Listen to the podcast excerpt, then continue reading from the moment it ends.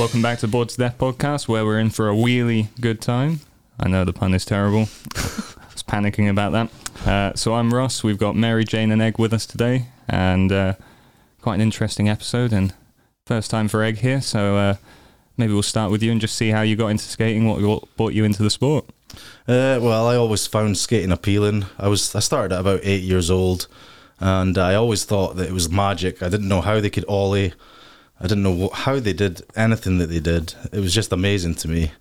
So it came to Christmas time, and I I asked for a, a skateboard, and I got a mongoose board. Do you remember them? I used to have one. Yeah, I it was my board. first board, and it was it was a good board at the time. Like, yeah, it, it served me well, but as you progress, you want to get better at it and get better boards. So eventually, uh, I, I ended up in Aberdeen, and I went to Borderline. There was also Elements at the time, Yep. but I, I got my board at Borderline, and it was when I started to progress into it.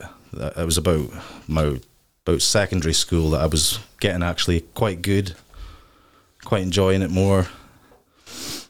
But uh, yeah, that's that's really about it.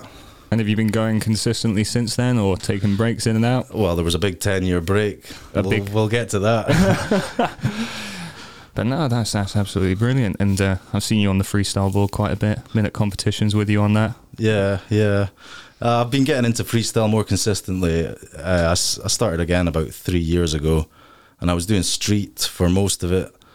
And then uh, as I as I learned from the Facebook groups, I, I went into F forum and I found that freestyle was like a, a really lively culture.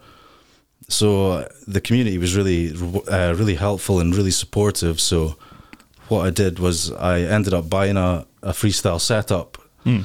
and I just indulged into it, and I've I've never really stopped since. Like I've I've always enjoyed freestyle in a way, but I've never had a proper freestyle board to do it on until until recently. I know it's good fun. It was good fun, especially coming up to Aberdeen and skating that car park at ten o'clock at night. Yeah. That was that was good. yeah, yeah, that's a good car park to skate. I love that place. But uh, no, that's fantastic. And Mary Jane, we've heard your story before. You got into it, but how's skating been for you recently?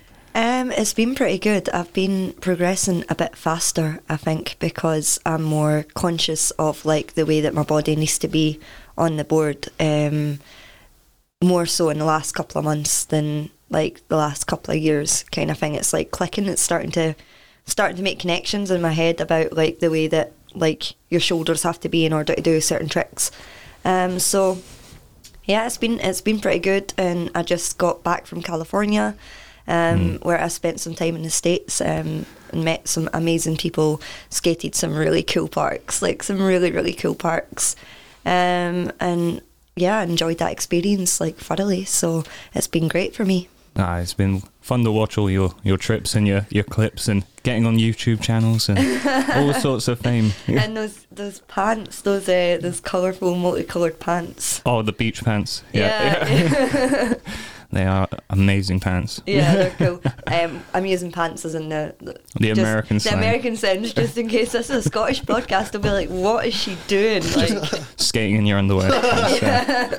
It's, uh, not, not quite, not quite. not great in the Scottish weather. ah, no, that's brilliant. Well, I don't know if I should give a recap of what I've been doing. Absolutely nothing. Yes.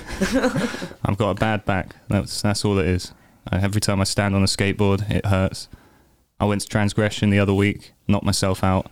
Pretty standard. I seem to always be hitting my head or getting a concussion. So that's where I'm at. Like a full clean kale. It, it, I was out for a couple of seconds uh, again, but I got back up and skated the rest of the session. But then I don't know, my back's still not quite right. I don't know what's going on. So I'm going to buy a helmet because everyone keeps telling me to. Yes. Yeah. Yeah.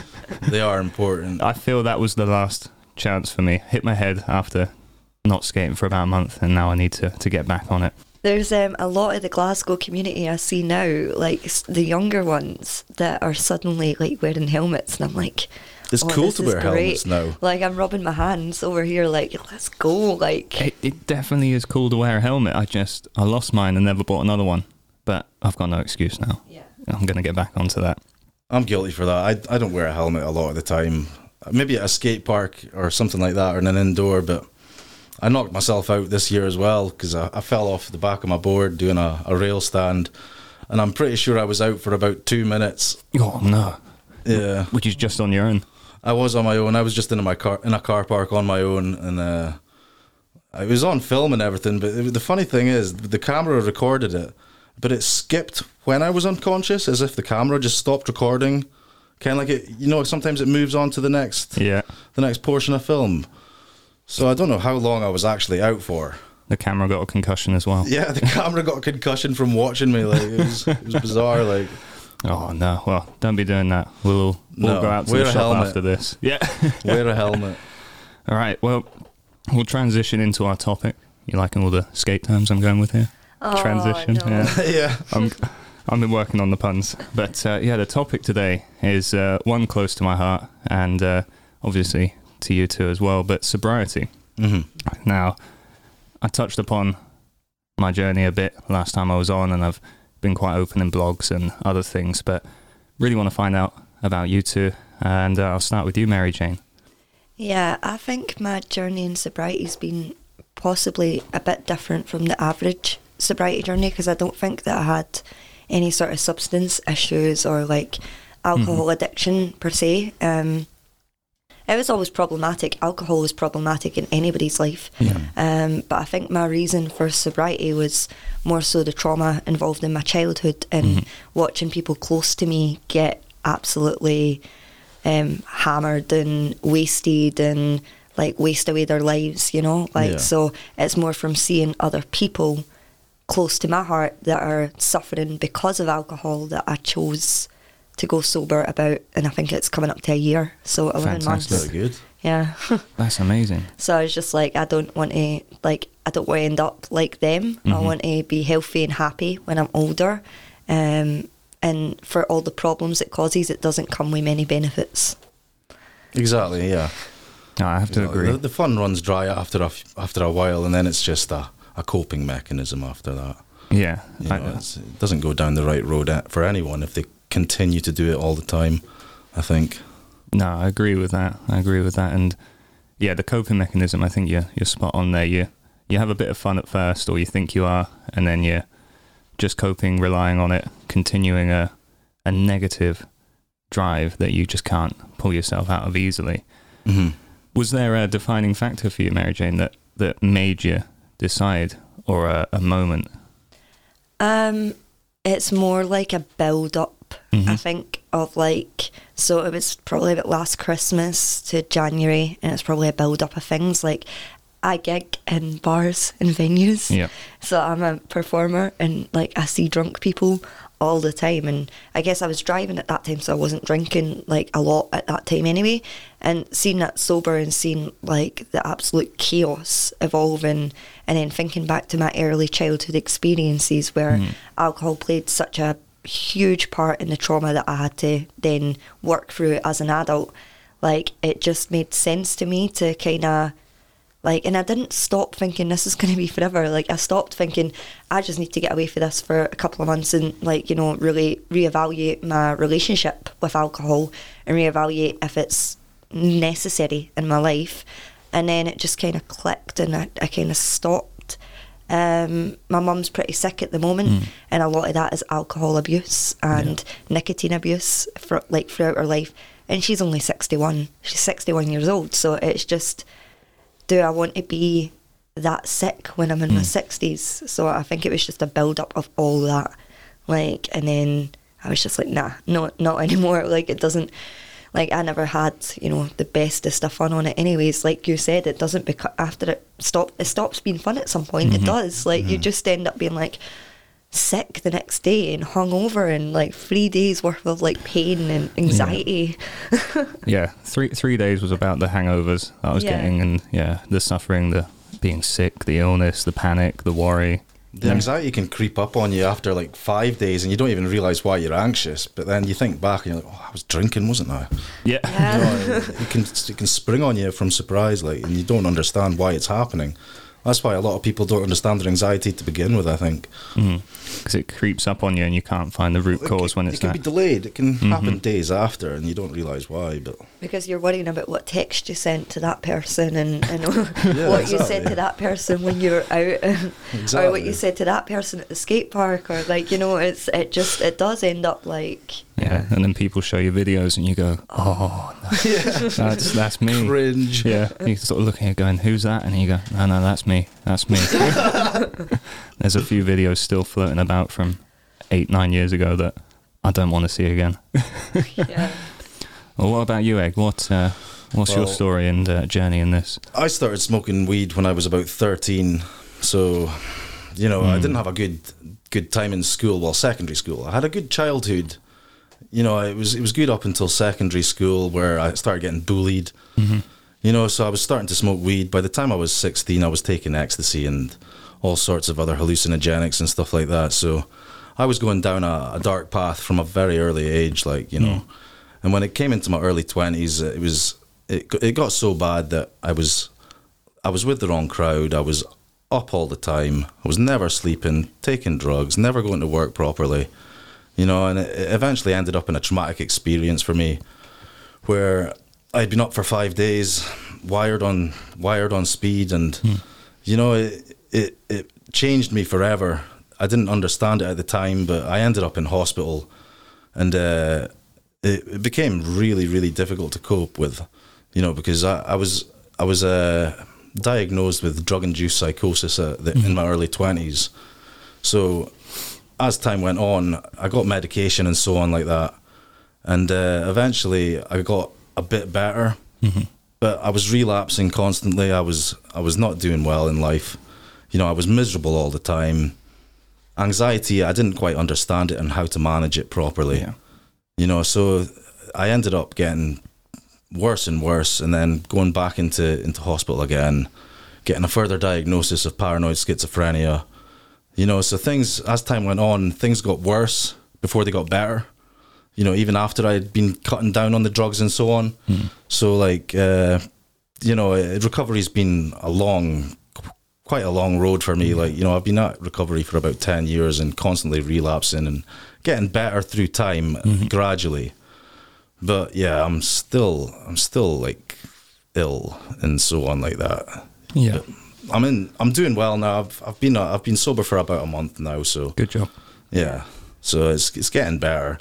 I just I'm trying not to push it this time because mm-hmm. every time that I go into recovery, I, I I'd go too strong into it. I go I go far too strong, and I, I say I can't ever take that again, and I, I've got to do hundred meetings a day and so on like that. Yeah. It doesn't work like that. You have to kind of take it easy and understand that relapse can be inevitable at times. Although you shouldn't push into it. You know, if you push too far far into recovery, you're going to tire yourself out eventually, aren't you? Yeah, it's hard to find a balance. I found when I went into recovery meetings, like you say, you over you can overcommit yourself and then cause yourself that extra stress, that Yeah. extra anxiety. You just bring in an anxiety into it, and it's good to do the meetings, the recovery process, and Oh, go yeah. through it. But you need to strike that balance and be honest with yourself and Mhm. take the, the positive steps, not Yeah. just gradually, replacing. gradually take them because I, I just go too too head on into it and just exactly just wipe myself out with it, Mm.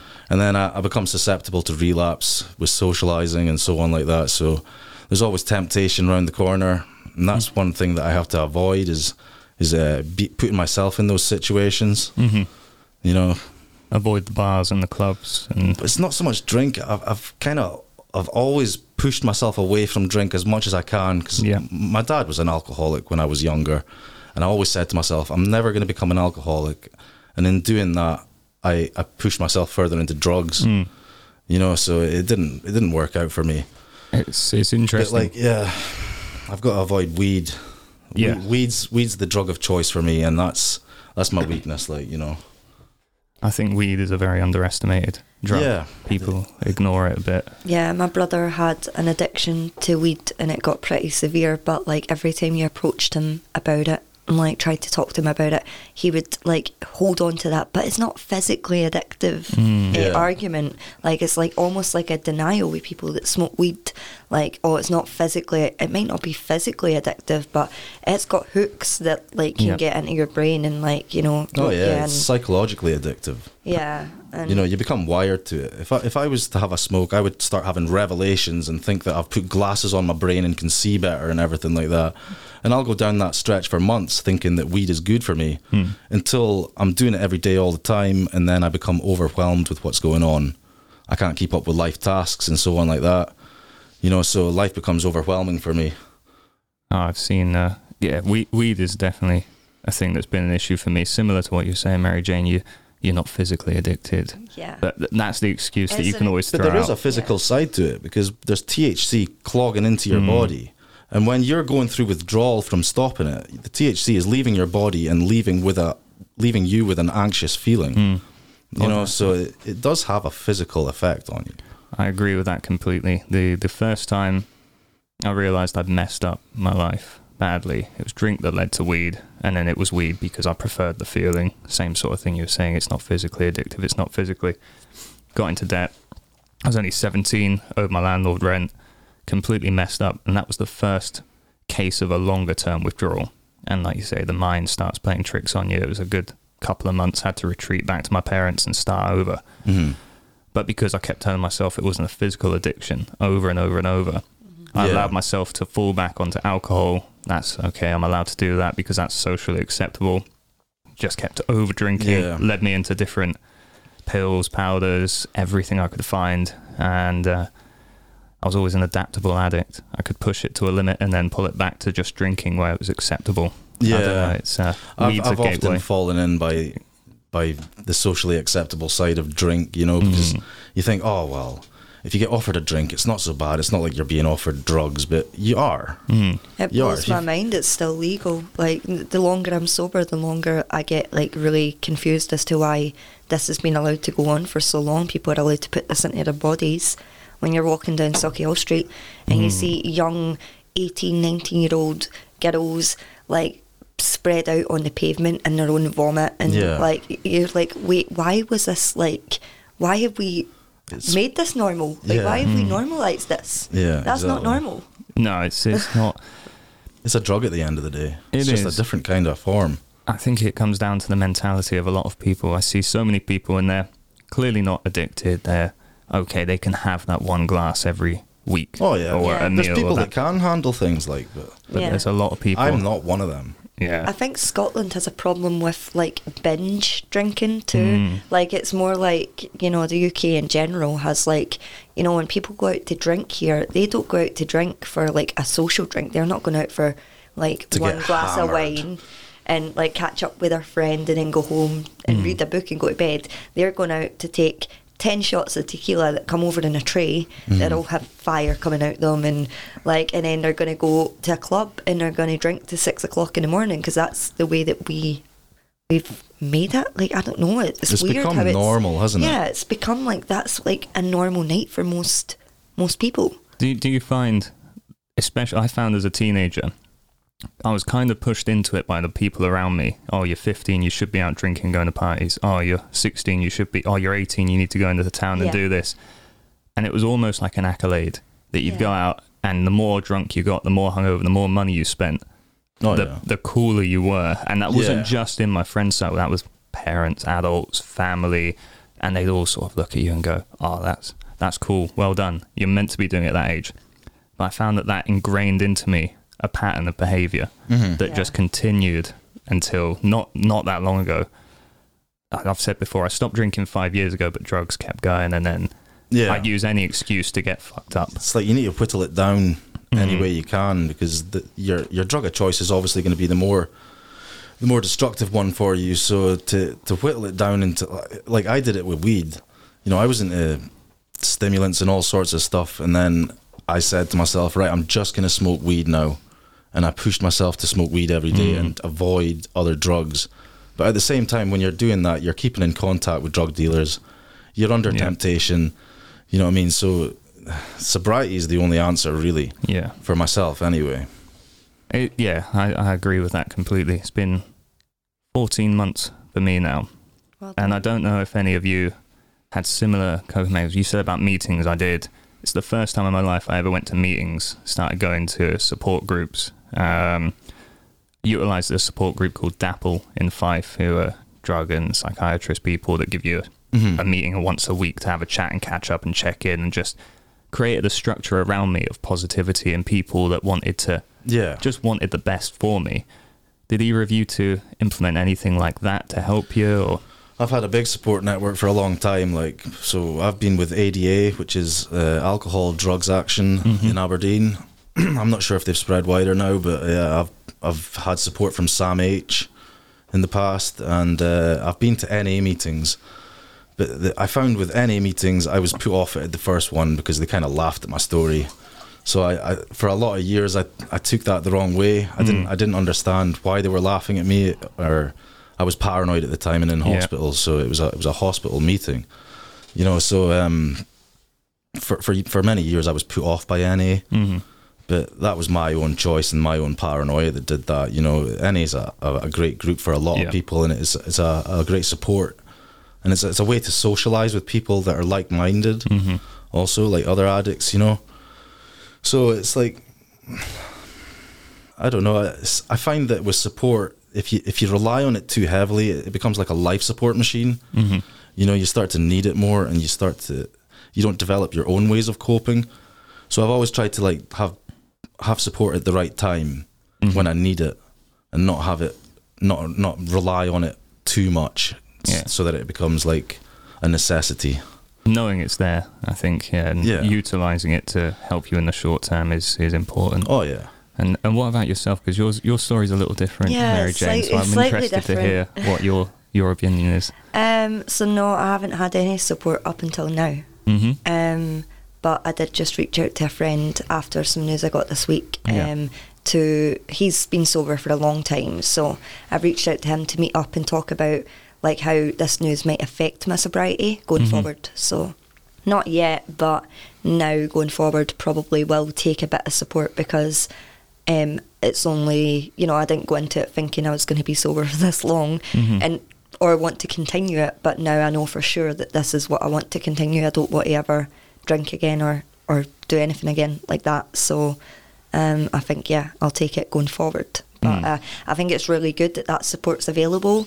Um, I know that a lot of my family who have dependency issues on like alcohol and substances use a lot of the support groups. So I've had interactions with them, Yeah. but just not for myself, for other family members and things like that. I think it's quite interesting that you're aware of it, and at a time when you need it, you're starting to reach out and utilize it. You've got the awareness of it and proactive proactive. Um, I had a lot of therapy. but that's good. I had I a lot of therapy when I was um, like I, in my early to mid twenties, um, and now I know when I need to reach out to people, and I need to. I know when I need to take time for myself as well, because I'm quite a I'm quite a given person. I'm quite a yeah. like I like to make time for a lot of people, but sometimes my weakness is probably not making enough time for me. Mhm. Mm. But I'm getting better at that, and that's why I reached out to my friend to to ask him if he wanted to go for coffee, and I explained the situation, and he's happy to meet with me and you know talk through it. So That's really good. yeah, Reaching out is uh, it's one of the hardest things, and like you say, you you can easily. Well, I I, I know I can. I can ignore my own needs and Yeah. overstretch in other aspects of life, and then forget a bit of self care, really. And and a lot of people do that. yeah Mm. Yeah, a lot of people will put other people before them. Like it's quite common, Mhm. and it's quite common, especially if you've had some sort of trauma in your childhood as well, Oh, yeah, that you yeah, neglect your own needs. Oh, I agree with that completely. And uh, yeah, go, continue with the sort of support. It's we're all skateboarders, obviously. That's Yeah. why we're here. When I was going through chaos in my life, when I was going through sobriety in my life, and always on and off, and you're going through periods, I was interested more, I'd say, in chaotic skateboarders. So the Andy Roys, the Brandon Novak, the Bam Margera story saga we've all watched. I was very interested in Andy Roy throughout my life. I always thought, oh, he's way worse than I'll ever be. So that was again in the back of my mind. Someone who's in the limelight, kind of admired how he was as well. So there was always that part of me that sort of wanted to be like him, but also oh, I'm not that bad, so I'm okay, I can survive. And then I watched him turn his life around, and he was a big saving grace in my life at a low point. I find it quite interesting watching these people, and I take a lot of inspiration, watch a lot of what they do. Is there anyone in the skateboarding world that's helped you just by watching them, or that you've been intrigued by their story or journey? Well, I'm, I'm not really fanatical about anything. Even honestly, I I don't know half the celebrities other people know, and hmm. I, I don't read up on things too much. I'm kind of stuck in my own world a lot a lot of the time. So recovery for me was was my own choice. Like it was my own journey. It, it, it wasn't inspired by anything because like I used to listen to a lot of Eminem, hmm. and then when he made recovery, I kind of went off him. I was I was that messed up at the time that it was like it wasn't appealing to me. Sorry, Eminem, you're starting to recover now. you know what I mean? It didn't it didn't appeal to me at the time, but see see now, Recovery is like one of the best albums I've ever hmm. I've ever listened to. So it's like you know you develop that taste for sobriety and and you ha- you get that mindset going. It's like a rhythm. You know you need to start looking after yourself, telling yourself nice things, and looking towards a, a more adaptable future that's that's sober and, and more stable. But like, yeah, it was sobriety for me was just kind of pushed on me because I needed to do it. You know, it was never it was never that I looked up to anyone and thought, oh, I want to be like them or or anything like that. It was just kind of I've I've been stuck in my own world for ten years. You know what I mean? It's uh, it's just bizarre. No, I think that's uh, yeah. You can get stuck in your way, and it's quite interesting. You say the album "Recovery" because it became unrelatable to you. you go, ah, I'm done with that. Yeah, find the next person that's relatable to the chaos in your life, and Yeah, like that, that's I kind of yeah. I suppose you're right. Yeah, I was keeping it alive, keeping Yeah. keeping the illness alive, and keeping keeping all the the wrong things alive in my life. But now that I don't look up to that kind of thing, I still I still respect everyone's journey and Yeah. everything like that. But you know, it's just it was one of those things that eventually I, I became too paranoid and too unwell to not become sober. You know, it, it was it was NA that I started getting into, and then after talking about my problems and stuff like that, I did start to feel better. And after I, like I managed a year of sobriety at one point, and then I noticed a difference in myself. Hmm. You know, it was it was a, it was a journey for me. yeah, and you're back on it now. Back on the sober journey, yeah. Yeah, that's Um, they back on it. no, no, not back on it, back on it. oh dear. And what about yourself? Um, so in the skate community, you sharing your stories has been pretty helpful. I don't know if you knew that, but No, you didn't. sharing your stories of like your like sto- like your um addictions and your issues and stuff like that has been really helpful for me. Thank you. Um, but also in the hip hop community, a guy called Darren McGarvey. Oh, yeah. if you know who he is, but Yeah. um, he's like an author, and I read his book, and he in his first book there's a story about his mum, and it's so similar to a story that I had with my mum when I was a child, and just like how he links it all together, and like explained everything, like stuff I already knew because I had it in therapy, but hearing it from someone who I've known since I was like 17 and I'm 28 now, um, definitely started to like kind of inspire me a bit as well to be like, well, actually, he makes a lot of really good points. Yeah. Uh, is this like is this what I want? Like when I have children, is that the the life that I want to give them? Um, because unfortunately, I have to now know that it's you know there's a genetic. I don't know if it's genetic, but there's some sort of component in my family that makes us susceptible to addictions and alcohol misuse. Because like every single one in my family has an addiction. There's not one of them that's spared one. Like mm. whether it's nicotine, alcohol, drugs, like everybody in my family, everyone extended. Like I Yeah. just so I need to be aware of that and I need to be conscious of that moving forward. So he inspired me quite a bit, and then in the skate community, you sharing your stories, and a couple of other people I think have shared stories of sobriety and skateboarding. Um, Laura Green from Oxford, Yes. yes, uh, her sharing her like well, not all her story, but her saying that she's a sober skater, and Liam um, as well. So a couple of other people that uh, I know that skate that are sober, and just knowing that they have done it as well is like kind of Mm. like you know makes me feel more validated. Yeah. yeah.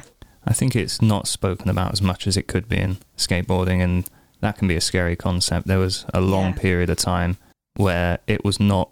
It was the cool thing to go out with a crate of beer, skate, and then or just buy whatever you could and skate. It, it, pills and skating were very big in my mid twenties. we you couldn't even go out on a board without Wow. taking something, and Mm.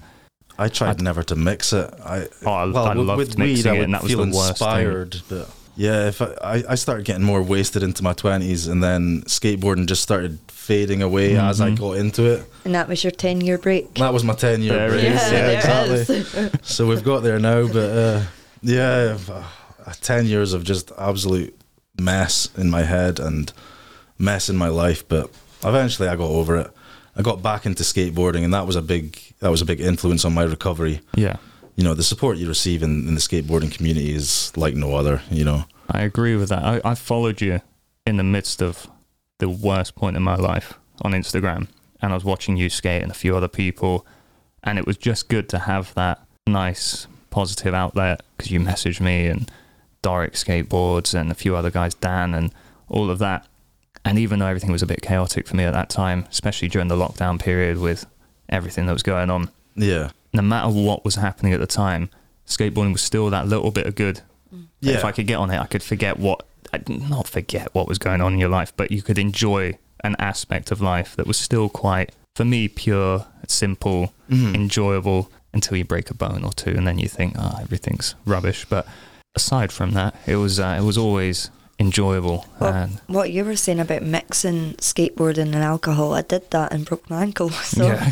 yeah, I had, had two glasses of wine when I dropped in that loading bay bowl when I broke my ankle in two places. Oh no, And um, yeah, like a lot of people probably don't know that, that that was what happened. But like, I mean, I don't think I was drunk. But then you look back on it and you're Mm. like, well, maybe actually it did impair my Yeah. balance a little bit because like I dropped in that bowl many a times before, yeah, and I was fine. Yeah, the, the four breaks that I had in that one year, I was out with my face on everything that I could be. Yeah, and you look back and you go, "Oh, I thought I was in control, but would that have happened if I was sober?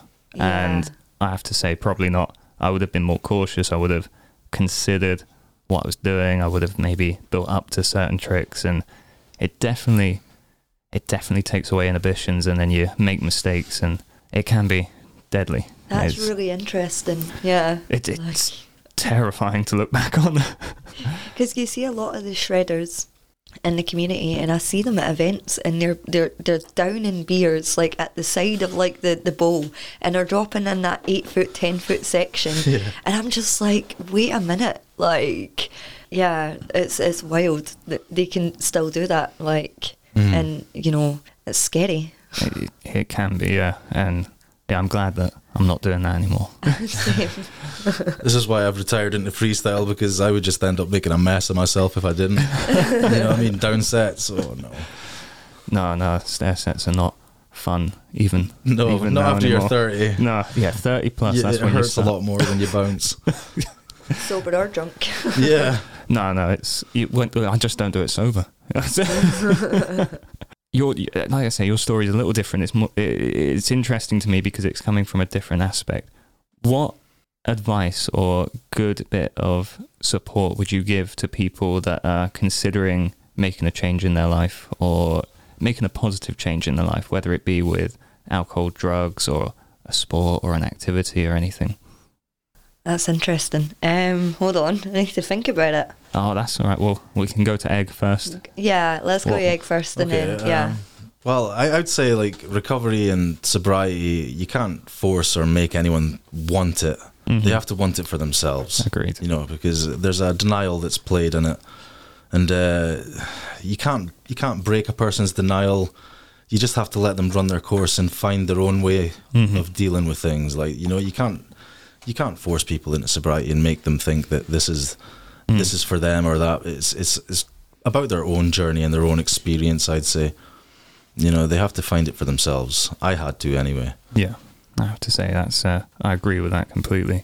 I'd say the the one thing I would say is don't be afraid to reach out.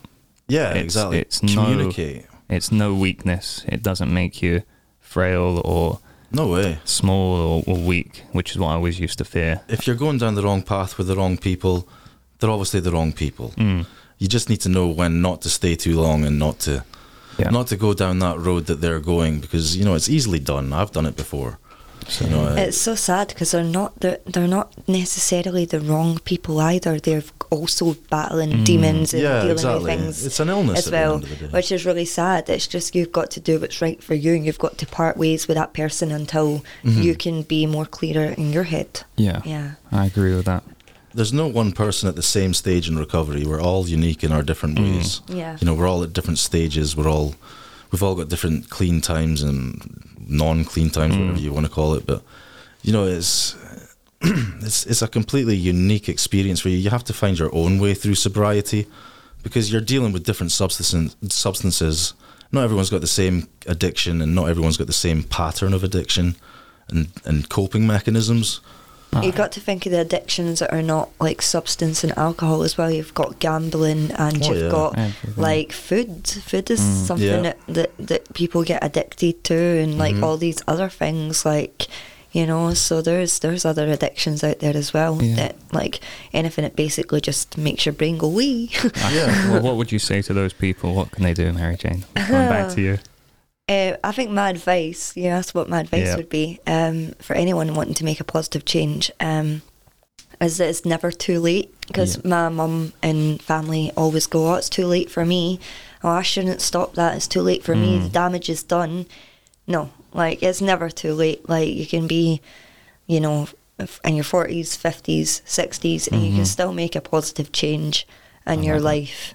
Or you can do it even earlier. You can do it when you're a 16 year old, 17 year old. You know, Mm. if you want to make a change in your life, make it and don't think to yourself, oh, it's too late because I'm already, you know, Mm. like knee high in debt or I'm already, you know, drinking every single day. Like Yeah. it's never too late. There's no, you can't, you can always bring it back. You can always bring it. back and then like make that. that. change for yourself. I think that's the perfect way to start wrapping this up. I think that that is the perfect bit of advice. It's never too late. It's, never, too late, and uh, I like that. But yeah, we are coming to the end of it now, and uh, it's been a great session with you both. I've really enjoyed doing this, and I just want to thank John T for allowing me to to host this, and and just you two for being here. It's always Thank nice having friendly faces in front of me. But uh, we have the important question now: song of the day. Oh no, I've got mine it. ready. I forgot about this part. I've got mine ready, so I'll go first, and then we'll go around the room. So I'm gonna go with "Feeder Just a Day" because that song's been with me from a young teenager, good and bad. I always seem to resort back to that song, and there's a good message. It's about uh, well, there is a good message in there if you listen for it. I think. Uh, well, there is for me, but yeah, that's my favorite at the moment. So, Egg, what about you? I'm just going to be so predictable and say the drugs don't work by the Verve. Brilliant. I honestly, I racked my mind for a good sobriety song, but nothing fits better. Perfect. And Mary Um, Jane. Marissa Mano and her song "Growing Up, Growing Old Can Go to Hell," and there's a line in it where she says, "Remember when we didn't have to do any drugs to have fun." And I thought Oh. about like the, the childhood days where you'd just be jumping mid like middens. I don't know if you guys had them like like the backs like and like these tenement houses had like these bins and like they they had concrete on them and you would jump from one side to the Yeah, other yeah, and stuff know. like that. Yeah, and you just you'd be having fun but without Yeah. Yeah, you know, without all the, the alcohol and the drugs. And turns that song that, doesn't it? sounds like it reminds me of that. So, Fantastic. Yeah. Well, that is us. Come to the end of the session. Thank you, everyone. Thank you. Thank you. I don't know who else to thank. Just thank you, everyone. Thank you, And everyone, thank for you, listening. skateboarding. yeah.